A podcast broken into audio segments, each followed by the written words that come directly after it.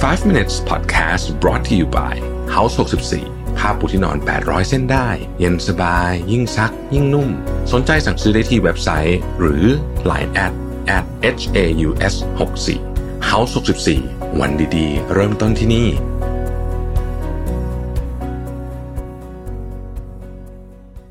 สวัสดีครับ 5 minutes นะครับ คุณอยู่กับประวิทยานุสาหะครับ วันนี้ผมเอาบทความจากนูเรนาลีนะฮะ ชื่อว่า Four Life Lessons I Stole from People Smarter Than Me นะครับ อันที่หนึ่งนะฮะ เป็นบทเรียนจากเบอร์นาร์ดรัสเซลเบอร์นาร์ดรัสเซลนี่เป็นนักคณิตศาสตร์นะฮะของอังกฤษนะครับ แล้วก็ได้รางวัลโนเบลด้วยนะฮะ เบอร์นาร์ดรัสเซลบอกว่า bridges to burn and bridges to cross ความหมายของเขาก็คือว่า การเลือกโอกาสเป็นสิ่งที่สำคัญมากจริง ๆ นะครับ ชีวิตของเขาเนี่ยจนกระทั่งมาถึงอตอนที่ได้รางวัลโนเบลเนี่ยนะมันเป็นเพราะว่าเขาตัดสินใจทางเลือกที่ถูกต้องณเวลานั้นนะครับ ยกตัวอย่างนะฮะตอนที่ต้องเลือกวิชาเรียนเขาก็มีหลากหลายอันนะครับ แต่ว่าเขาพบว่าสิ่งที่มันทำให้เขารู้สึกตื่นเต้นมากที่สุดตอนเรียนนะนะฮะคือ คณิตศาสตร์ แต่ว่าจริงๆอะตอนนั้นเนี่ยดูเหมือนว่าจริง ๆ ทางอื่นมันน่าจะเหมือนกับ อาจจะได้เงินมากกว่าด้วยซ้ำเพราะจริงๆอะหลังจากที่พ่อเขาเสียชีวิตไปเขาต้องดูแลปู่ย่าอะไรเงี้ยนะฮะเขาตอนแรกเขาก็จะแบบเอ๊ะหรือว่ามันจะไปเรียนทางอื่นดีแต่เขารู้สึกว่าวิชาคณิตศาสตร์แบบคณิตศาสตร์ในที่นี้คือคณิตศาสตร์ขั้นสูงนะฮะมันมันแบบมันทำให้เขาแบบตื่นเต้นอะนะเขาก็เลยตัดสินใจว่าอ้าวงั้นเราไป เวนี้แล้วกัน ในที่สุดมันก็พาเขาไปจนถึงโนเบลไพรส์นะครับประเด็นที่เขาบอกคือว่าการเลือกโอกาสให้ถูกต้องนี่สำคัญมากนะฮะเวลาจะพิจารณาเรื่องโอกาสเนี่ยนะครับอย่าเห็นเป็นเพราะเพียงเพราะว่ามองมันแบบผิวๆแต่ลองพิจารณาอย่างลึกซึ้งจริง ๆ ว่า ที่เราเลือกอันเนี้ยทำหรือไม่ทำอันเนี้ยเพราะอะไรนะครับเขาบอกว่าคนส่วนใหญ่เนี่ยบางทีเห็นมองโอกาสเนี่ยไม่ไม่มองเป็นดีไปหมด ก็มองเป็นแย่ไปหมด ซึ่งบางทีเนี่ยหลายครั้งมันไม่ใช่แบบนั้นนะครับ แต่อันที่น่ากลัวคืออันที่เรามองว่าดีเนาะแต่จริงๆมันมีความไม่ดีซ่อนอยู่เยอะ เมื่อเราเลือกทางหนึ่งแล้วเนี่ยเป็นไปได้มากเลยว่าเราจะไม่สามารถเลือกอีกทางหนึ่งได้นะครับ ดังนั้นการเลือกโอกาสเนี่ยถือว่าเป็นจุดที่สำคัญมากว่าเราจะไปทางไหนนะครับก็เป็นที่มาของคำว่า bridge to burn and bridges to cross ก็คือว่าเฮ้ยอันไหนที่มันแบบมันไม่ใช่มันก็ต้องไม่ใช่นะครับเขาพูดถึงว่าคนที่ ไม่ต้องอยู่ท่ามกลางแบบแบบความไม่แน่นอนของเส้นทางการเดินก็คือว่าเลือกไปสักทางในทางทิ้งไปเลยเนี่ย มีความสุขมากกว่านะครับเขาบอกว่ามันอาจจะทำร้ายจิตใจคนบ้างนะมันอาจจะทำให้คนไม่ไม่สบายใจบ้างแต่ว่ามันมันมันเป็นแบบนี้แหละ ชีวิตมันเป็นแบบนี้นะครับ อันที่สองเขาบอกว่าอันนี้เป็นของ Regina Brett นะฮะ Regina Brett นี่ก็เป็นนักเขียนคนหนึ่งนะฮะที่มีหนังสือเยอะมากๆนะครับเป็นหนังสือเกี่ยวกับเรื่องเรื่องชีวิตเรื่องความสุขเรื่องอะไรแบบนี้ จริง เติบโตมาในชีวิตที่ค่อนข้างลำบากนะครับ ครอบครัวก็ยากจนแล้วก็มีมีโอ้มีปัญหาเยอะมากเลยนะต้องไปอ่านประวัติของ Regina Brett เนี่ยนะฮะแต่ว่าพอเขาเติบโตขึ้นมาเนี่ยเขาก็รู้สึกว่าเรามองชีวิตให้เป็นของขวัญได้เมื่อไหร่นะชีวิตจะมีความสุขทันทีเลยนะครับเขาบอกว่า อันนี้อันนี้อยู่ในหนังสือด้วยนะบอกว่า เอ้ย มันมีเรื่องราวมากมายแหละ ที่เกิดขึ้นกับคนเราเขาก็เจอมาเยอะมากๆ ไม่เป็นเรื่องครอบครัวเรื่องอะไรเนี่ย แต่ว่าถ้าเราไม่มองชีวิตเป็นของขวัญเนี่ยนะครับ มันยากมากที่จะมีความสุขเขาบอกว่าเออเนี่ยก็ให้มองชีวิตเป็นของขวัญนะครับ การการมีชีวิตคือของขวัญที่ยิ่งใหญ่นะครับ อันต่อมานะฮะของจอร์จบรัธนะครับจอร์จบรัธนี่ก็เป็น อืมอดีตอดีต CEO ของ Prime Genesis นะครับก็เป็นเป็นเข้าใจเป็นบริษัท HR ที่ค่อนข้างดังทีเดียว โอเค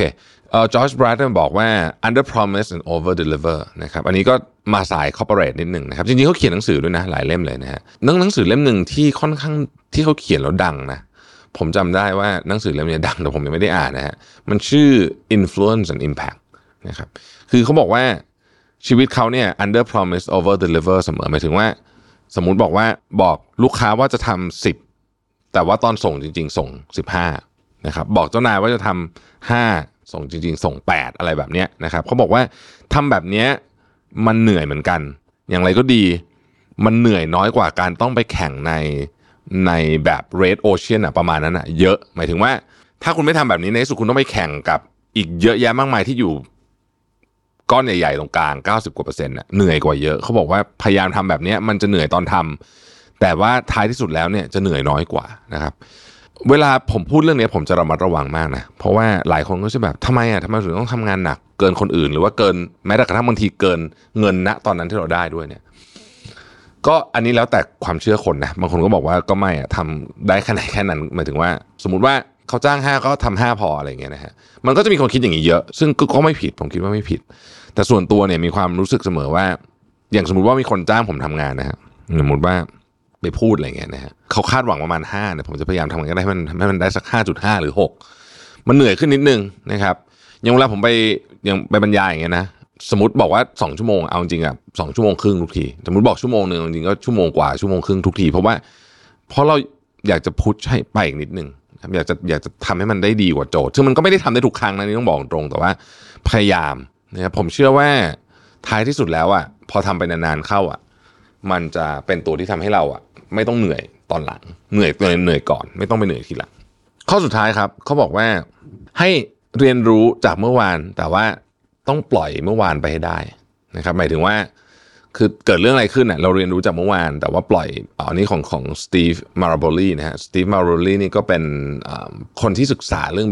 พฤติกรรมศาสตร์นะครับก็คือนั่นแหละอะไรที่เกิดขึ้นไปแล้วเนี่ยนะฮะไม่ว่าจะเป็นความผิดพลาดอะไรก็แล้วแต่เนี่ยก็เรียนรู้จากมันไปนะครับ แต่ว่าต้องปล่อยวางให้ได้นะครับ อีกอันหนึ่งที่เขาบอกในนี้เนี่ยซึ่งน่าสนใจดีนะบอกว่าทุกคนต้องเรียนรู้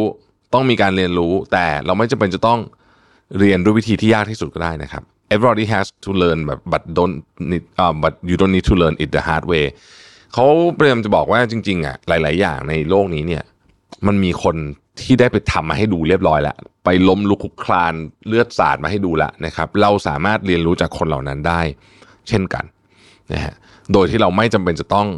ไปเรียนรู้เอง เพราะว่าบางเรื่องเนี่ย ไปเรียนรู้เองมันก็ดี แต่ว่ามันเจ็บตัวไงมันเหนื่อยมันแบบ มันหลายอย่างนะฮะเพราะฉะนั้นเนี่ยหลายเรื่องที่เขาได้พิสูจน์กันมาแล้วแหละว่าเฮ้ยอันเนี้ยมันเป็นแนวคิดที่แบบไม่ไม่ไม่ไม่ต้องไปทดสอบเองก็ได้นะฮะก็ก็จะช่วยเยอะ ซึ่งมันก็จะมาจากหลายอย่างนะครับ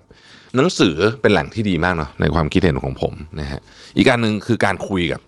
ผู้คนเนี่ยคือคือเวลาเราไปคุยกับคนเนี่ยนะฮะมันก็จะมีแบบบางคนที่เราไปคุยด้วยอะแล้วเขาเล่าเรื่องอะไรบางอย่างที่เป็นชีวิตความผิดพลาดอะไรของเขาเนี่ยนะแล้วเรารู้สึกว่า เราเนี่ยก็มาเวนี้เลย อาจจะยังไม่ถึงจุดนี้ แต่ว่าถ้าดูแล้วทำไปเนี่ยนะฮะ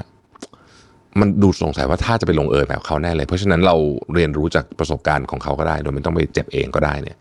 นะฮะอันนี้ก็เป็นเรื่องที่ดีเอ่อคนที่ผมเห็นทำแบบนี้แล้วแล้ว work เนี่ยนะจะเป็นคนที่ช่างสังเกตนิดนึงอะคือจะสังเกตว่าตัวเองอะกำลังจะทำอะไรมีความคิดอะไรอยู่ แล้วก็ดูคนอื่นว่าไอ้คนที่เขาไปก่อนหน้านั้นที่ไปทำมาแล้วเนี่ยเฮ้ยมันเป็นยังไงกันบ้าง นะครับบางอย่างเนี่ยสถิติมันแทบจะแบบร้อยเปอร์เซ็นต์เลยนะว่าแบบ ถ้าคุณทำแบบนี้ด้วยชุดความคิดแบบนี้ณสถานการณ์แบบนี้ ผลของมันจะเป็นประมาณเนี้ยนะฮะซึ่งก็นั่นแหละอย่างที่บอกก็คือว่าบางทีเราไม่จำเป็นจะต้องเรียนรู้เองซะทั้งหมดก็ได้นะครับ เราสามารถเรียนรู้จากประสบการณ์คนอื่นได้ ขอบคุณที่ติดตาม 5 minutes นะครับ สวัสดีครับ วันดีๆ เริ่มต้นได้ที่ House 64 ผ้าปูที่นอน 800 เส้นได้ เย็นสบาย ยิ่งซักยิ่งนุ่ม สนใจสั่งซื้อได้ที่เว็บไซต์ หรือ Line at at h a u s 64เพียงกรอกโค้ด 5 minutes รับส่วนลดทันที 100 บาท เมื่อซื้อครบ 8,000 บาทขึ้นไป พิเศษภายในเดือนกันยาถึงตุลาคมนี้เท่านั้น